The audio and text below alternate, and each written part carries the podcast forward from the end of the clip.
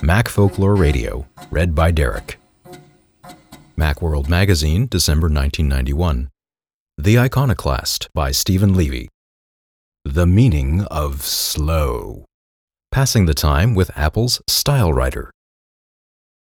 Owning an Apple Stylewriter is like having a recalcitrant pet. A puppy, perhaps permanently damaged by premature separation from its mother. It can make your heart leap with its sporadic charm, but its general misbehavior makes you want to take a trip to the river to drown it. MFR disclaimer, be kind to all living things. In the case of the Stylewriter, thank God, the problem is not errant bladder control or a propensity to gnaw on the couch. The problem is speed. Whoops, did I somehow foolishly manage to include the word speed in a sentence referring to the Stylewriter? The only relationship existing between speed and the Stylewriter, as the guy in Wayne's World would say, is not. If you like watching paint dry, or trees grow, or continents drift, you will love Apple's Stylewriter. As a one-time owner of an original 128K Mac, I thought I knew slow. But having a Stylewriter in my house for even a few weeks demonstrated that I had much to learn about the concept. In fact, during the long periods of cogitation it has provided me while printing documents and tying up my Macintosh, I have come to the conclusion that the Stylewriter is not, as Apple insists, simply a compact, affordable, professional-quality inkjet printer, but a learned dispenser of wisdom. Like Buddhists, Native Americans, and Heinz ketchup commercials, it instructs patience in all things, especially spreadsheet documents. While you meditate, the Stylewriter speaks.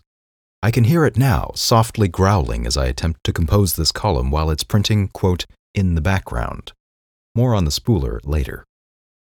At first I ignored these sounds, naively thinking they were just the noises made while hot jets of ink sprayed on the paper one painstaking line at a time.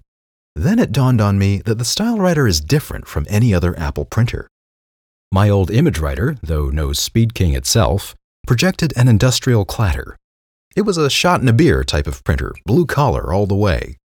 Its sound was not one of communication, but the consequence of hard work, hammer on steel. My LaserWriter, on the other hand, was a yuppie knowledge engineer type. Its soothing whine as it printed was a sort of Windham Hill accompaniment to my work, which I could perform seamlessly while the printer did its job. During the silences between pages, the LaserWriter was obviously calculating its next move, and then with a short burst of the engine, it impressed words upon paper. But the Stylewriter's sounds are different. It grabs the paper with a greedy meshing of gears, then momentarily halts, almost abashed at its eagerness. Finally, it emits a high-pitched scraping noise as its printhead moves across the page. The sound is annoying, but stifled, like a Victorian sneeze. One line. Then the paper moves a bit, and the printer ekes out another line. Every so often, to my bafflement, the Stylewriter pauses in the middle of a page. It took me a while to figure out what was happening, but then it all made perfect sense. The Stylewriter was reading the documents as they printed. This printer is not a laggard hunk of plastic, but a careful reader, like those who snub Evelyn Wood courses. The device luxuriates in prose. Every so often, it stops and ruminates on a particularly felicitous passage. The Odd Couple. Whoa, have I taken leave of my senses, thinking a printer can actually read? Sorry, having a Stylewriter around does weird things to your head. It is definitely an odd piece of machinery. It even looks strange. It's compact, covering roughly the same amount of real estate as a keyboard and weighing in at under 8 pounds. But for reasons best understood by either the wizards who designed it at Apple or the production geniuses who built it at Canon in Japan, the Stylewriter comes in two pieces, a sheet feeder and the printer itself. If you are the type of person who needs the visceral contact of personally handing the printer each page as it prints, you don't need the whole thing. But almost everyone else, I'll guess, puts the pieces together.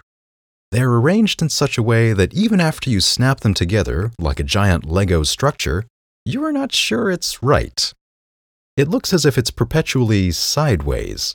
And then you have to add the finishing touches, first attaching a little wire hanger-like thingamabob, called the paper support, to the top of the sheet feeder, Then you open up the printer, snap in an ink cartridge, figure out how to get the paper in the sheet feeder, tricky at first, open up the flimsy plastic output tray that catches the paper, designed with the tip of the hat to Rube Goldberg, and you're off. Maybe. You are off only if your Macintosh has System 6.0.7 or later. The Stylewriter supposedly doesn't operate on anything earlier because it requires TrueType, although I know people who claim to get around this by using Adobe Type Manager. This is fine if you have converted to System 7, but many of the classic SE and Plus people for whom the Stylewriter is putatively designed have not made and cannot make that upgrade. They must search for the elusive 6.0.7, an upgrade that was the prime Mac system software for a few months last year. This system software is not included in the Stylewriter package. Did someone say slow? So it's set up and it's ready to print. Did I mention that it was slow? The Stylewriter manual estimates approximately 1/3 page per minute in normal mode, which is a nice way of saying it takes 3 minutes to print a page and an hour for a normal 20-page document. But since plain users don't gauge operation by stopwatches or hourglasses, but by how things feel, I must abandon metrics to convey the state of mind triggered by using a Stylewriter. Printing a 4-page document means this: leave the room and make a cup of coffee. If you have a Macintosh II or above, read the sports page while you have your coffee, then return. If you have a Classic or a Mac Plus, drive into town for your cup of coffee. Schmooze before returning. If you're printing a long document, something that will test the limits of the 50-sheet paper feeder on the Stylewriter — 50 sheets doesn't sound like too much, but it lasts a long time — I suggest you consult your local theater guide for a good feature.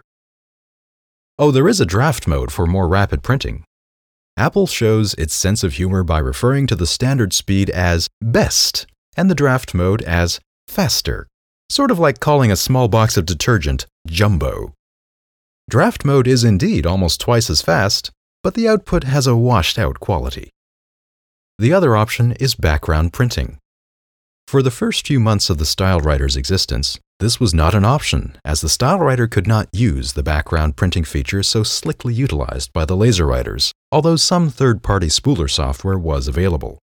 Just as I was finishing this column, Apple released new software that reportedly brings Stylewriters into the age of background printing. Unfortunately, it didn't work too well for me. On a relatively powerful Mac, a 2CX, the cursor lagged seriously when I used applications while printing, and the performance was jerky and halting. The act of word processing was like watching a movie with the visuals badly out of sync with the audio. Background printing with a less powerful Mac is out of the question. When I tried it with a Mac Plus, I could type entire paragraphs without a word showing up on the screen. It was like composing a document in a different time zone. Then there is the price of a Stylewriter.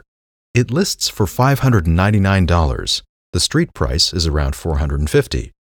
The street price of an Apple Personal LaserWriter or a GCC Personal Laser Printer is slightly more than twice as much, around $1,000.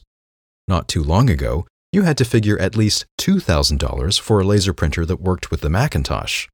With a lousy $500 or so separating the Stylewriter from a good laser printer, why lowball it? Unless, of course, you don't have the $500 to spend. My type of type. There's one other thing I should mention: its output.